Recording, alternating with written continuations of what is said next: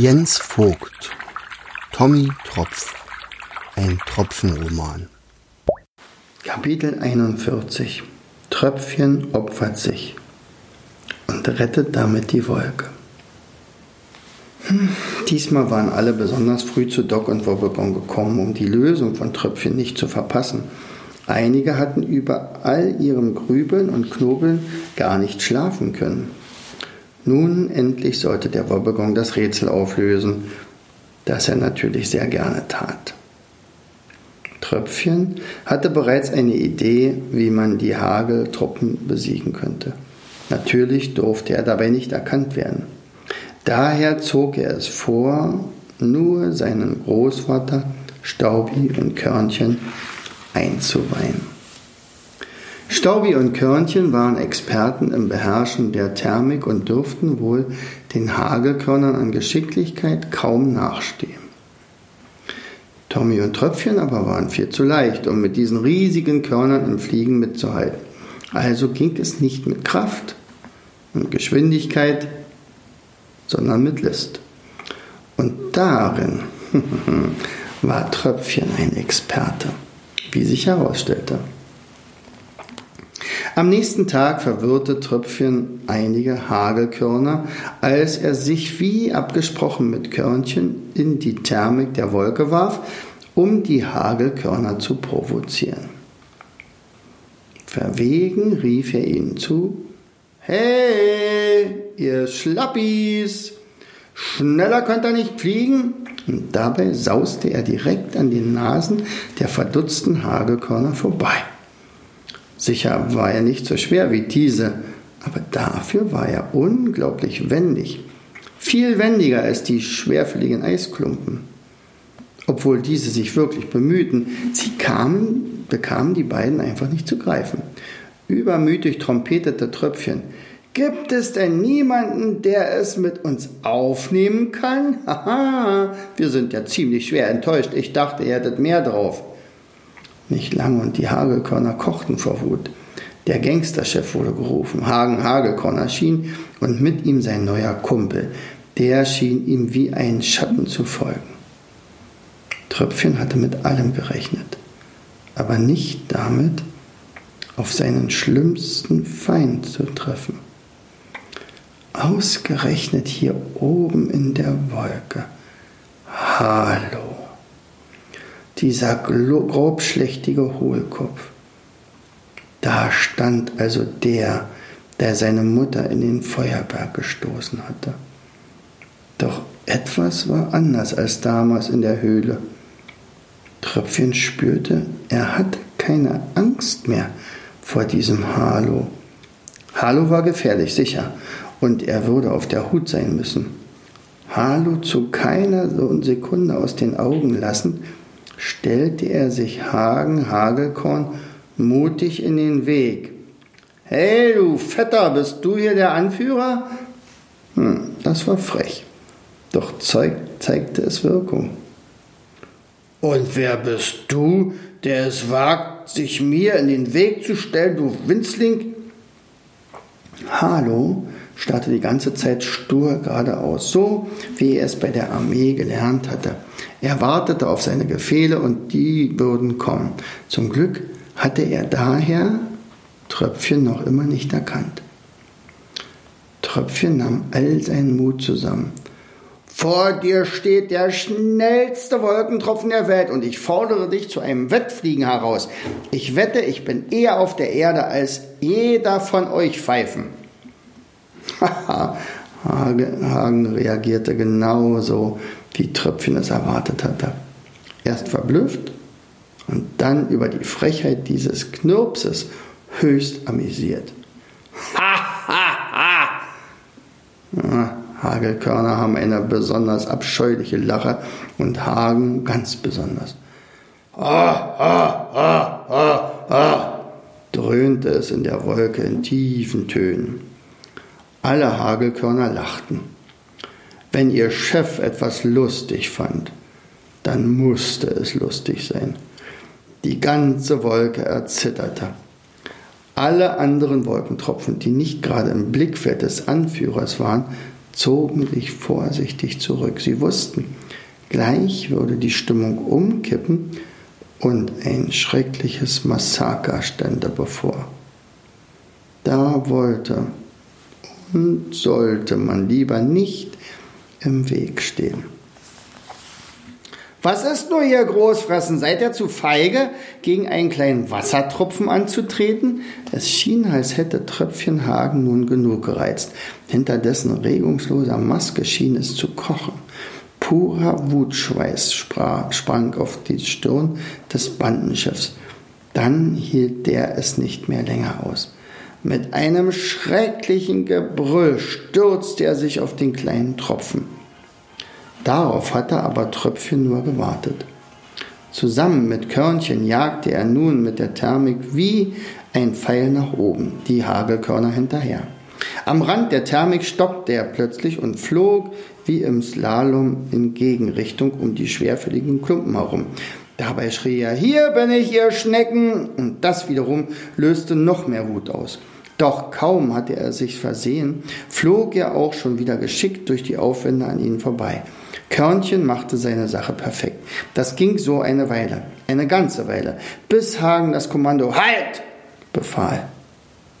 Sofort gab es einen Ruck in der Wolke und alle Mitglieder der Hagelarmee sammelten sich in einer Linie direkt über Tröpfchen und Körnchen. Der aber schrie so laut er nur konnte. Hey, Hagen! Schau mal, jetzt fliege ich zur Erde und keiner von euch Luschen wird mich überholen. Tja, und dann sprang Tröpfchen mit Körnchen aus der Wolke. Zum Generalangriff auf ihn Attacke! Hagen hatte kaum den Befehl erteilt, rauschten ausnahmslos alle Hagelkörner Tröpfchen hinterher. Sich gegenseitig überholen, wild entschlossen, diesen Zwerg bereits nach wenigen Metern zu überholen und aufzusaugen. In Sekundenschnelle waren alle Hagelkörner aus der Wolke gesprungen. In der Wolke war es mucksmäuschenstill. So, als wenn alle die Luft anhalten. Natürlich hatte jeder mitbekommen, welche mutige Tat Tröpfchen und Körnchen vollbracht hatten. Niemand sagte etwas. Einige Tropfen hielten sich immer noch verschreckt die Hände auf, vor den Mund. Sie fragten sich, ob es nicht einen anderen Weg gegeben hätte, ohne dieses Opfer. Sie waren sich sicher, Hagen und seine Gang musste diesen mutigen kleinen Tropfen längst eingeholt und geschluckt haben. Aber welchen Held? Dieser kleine Kerl. Ein Trost blieb ihnen. Wenigstens würden die Hagelkörner unten diesmal keinen Schaden an Pflanzen und Tieren anrichten, denn Tröpfchen hatte die Bande geschickt direkt über dem Meer aus der Wolke stürzen lassen. Die angespannte Stille durchbrach ein angestrengter Ruf eines Großvaters. Du könntest langsam wieder nach oben kommen, mir wird schon der Arm ganz lahm, rief Tommy am unteren Rand der Wolke seinem Enkel zu, der war tatsächlich nur ein ganz kleines Stückchen aus der Wolke gesprungen und dann, verdeckt von seinem, von seinem Opi und Körnchen von Staubi, aufgefangen worden. Mit einem kräftigen Armzug schwang sich Tröpfchen und Körnchen wieder nach oben. Dort blickten sie in viele verblüffte Gesichter. Das stolze Tröpfchen jubelte. Hey, Leute, war das cool oder war das cool? Und dabei klatschten er, Körnchen, Staubi und Opa Tommy ab.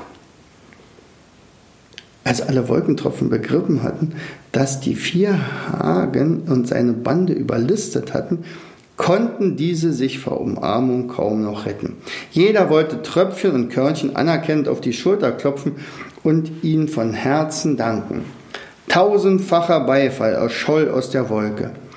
einen kleinen Tropfen und einen so winzigen Flugbegleiter mit solch tapferen Herzen hatten die Wolkenbewohner bisher noch nicht erlebt. Im Meer erlebten die Wale an diesem Tag außergewöhnliche Geräusche. Zuerst prasselte das prasselnde Aufklatschen von Millionen wütender Hagelkörner im Meer. Darüber wunderten sich die Wale sehr, denn hier im Meer war doch wirklich nichts zu zerstören. Die Hagelkörner schmolzen schnell im Meer. Auf diese Weise erlangten übrigens die unzähligen geschluckten Wolkentropfen auch ihre Freiheit wieder. Als zweites erscholl ein donnernder Beifall aus einer der Wolken da oben im Himmel. Diese beiden Geräusche wollten die Wale vor Vergnügen ein drittes hinzufügen. Das Geräusch, das entsteht, wenn ein Wal aus großer Höhe beglückt wieder zurück ins Wasser fällt. Halo hatte sich immer in der Nähe von Hagen Hagelkorn aufgehalten. Auch er schmolz. Dabei wurde er sich bewusst, dass sie von einem einzigen winzigen Wassertropfen ausgetrickst worden waren. Wütend wollte er darüber gerade nachdenken, wie so etwas passieren konnte, als sich über ihm der Himmel plötzlich verdunkelte. Das Letzte, was er dachte, war, habe ich nicht schon mal so etwas Ähnliches erlebt? Als Wal Walter auf ihn und Hagen mit voller Wucht krachte, blieb es für Hale und seinen neuen Kumpel Hagen eine ganze Weile recht dunkel, denn platt wie eine Flunder waren sie mal wieder ohnmächtig geworden.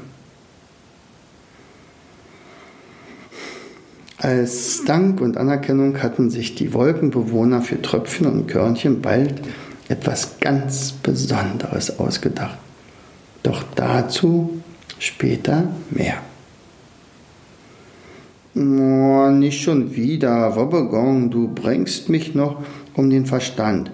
Jetzt will ich doch wissen, was sich die Wolkenbewohner ausgedacht haben, und schlafen kann ich jetzt sowieso nicht mehr. Die Seeschnecke war am Verzweifeln.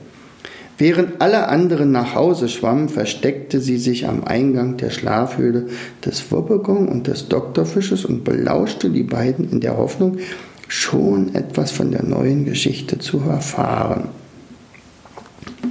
Wobbegong hatte das sehr wohl mitbekommen und machte sich einen Spaß. Er tat so, als würde er dem Doktorfisch die morgige Geschichte erzählen, doch er erzählte Folgendes. Es war einmal eine Wolke, die hatte sieben Wolkenkinder.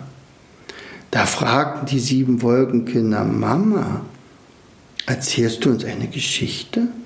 Da fing die Wolkenmama an. Es war einmal eine Wolkenmama und die hatte sieben Wolkenkinder.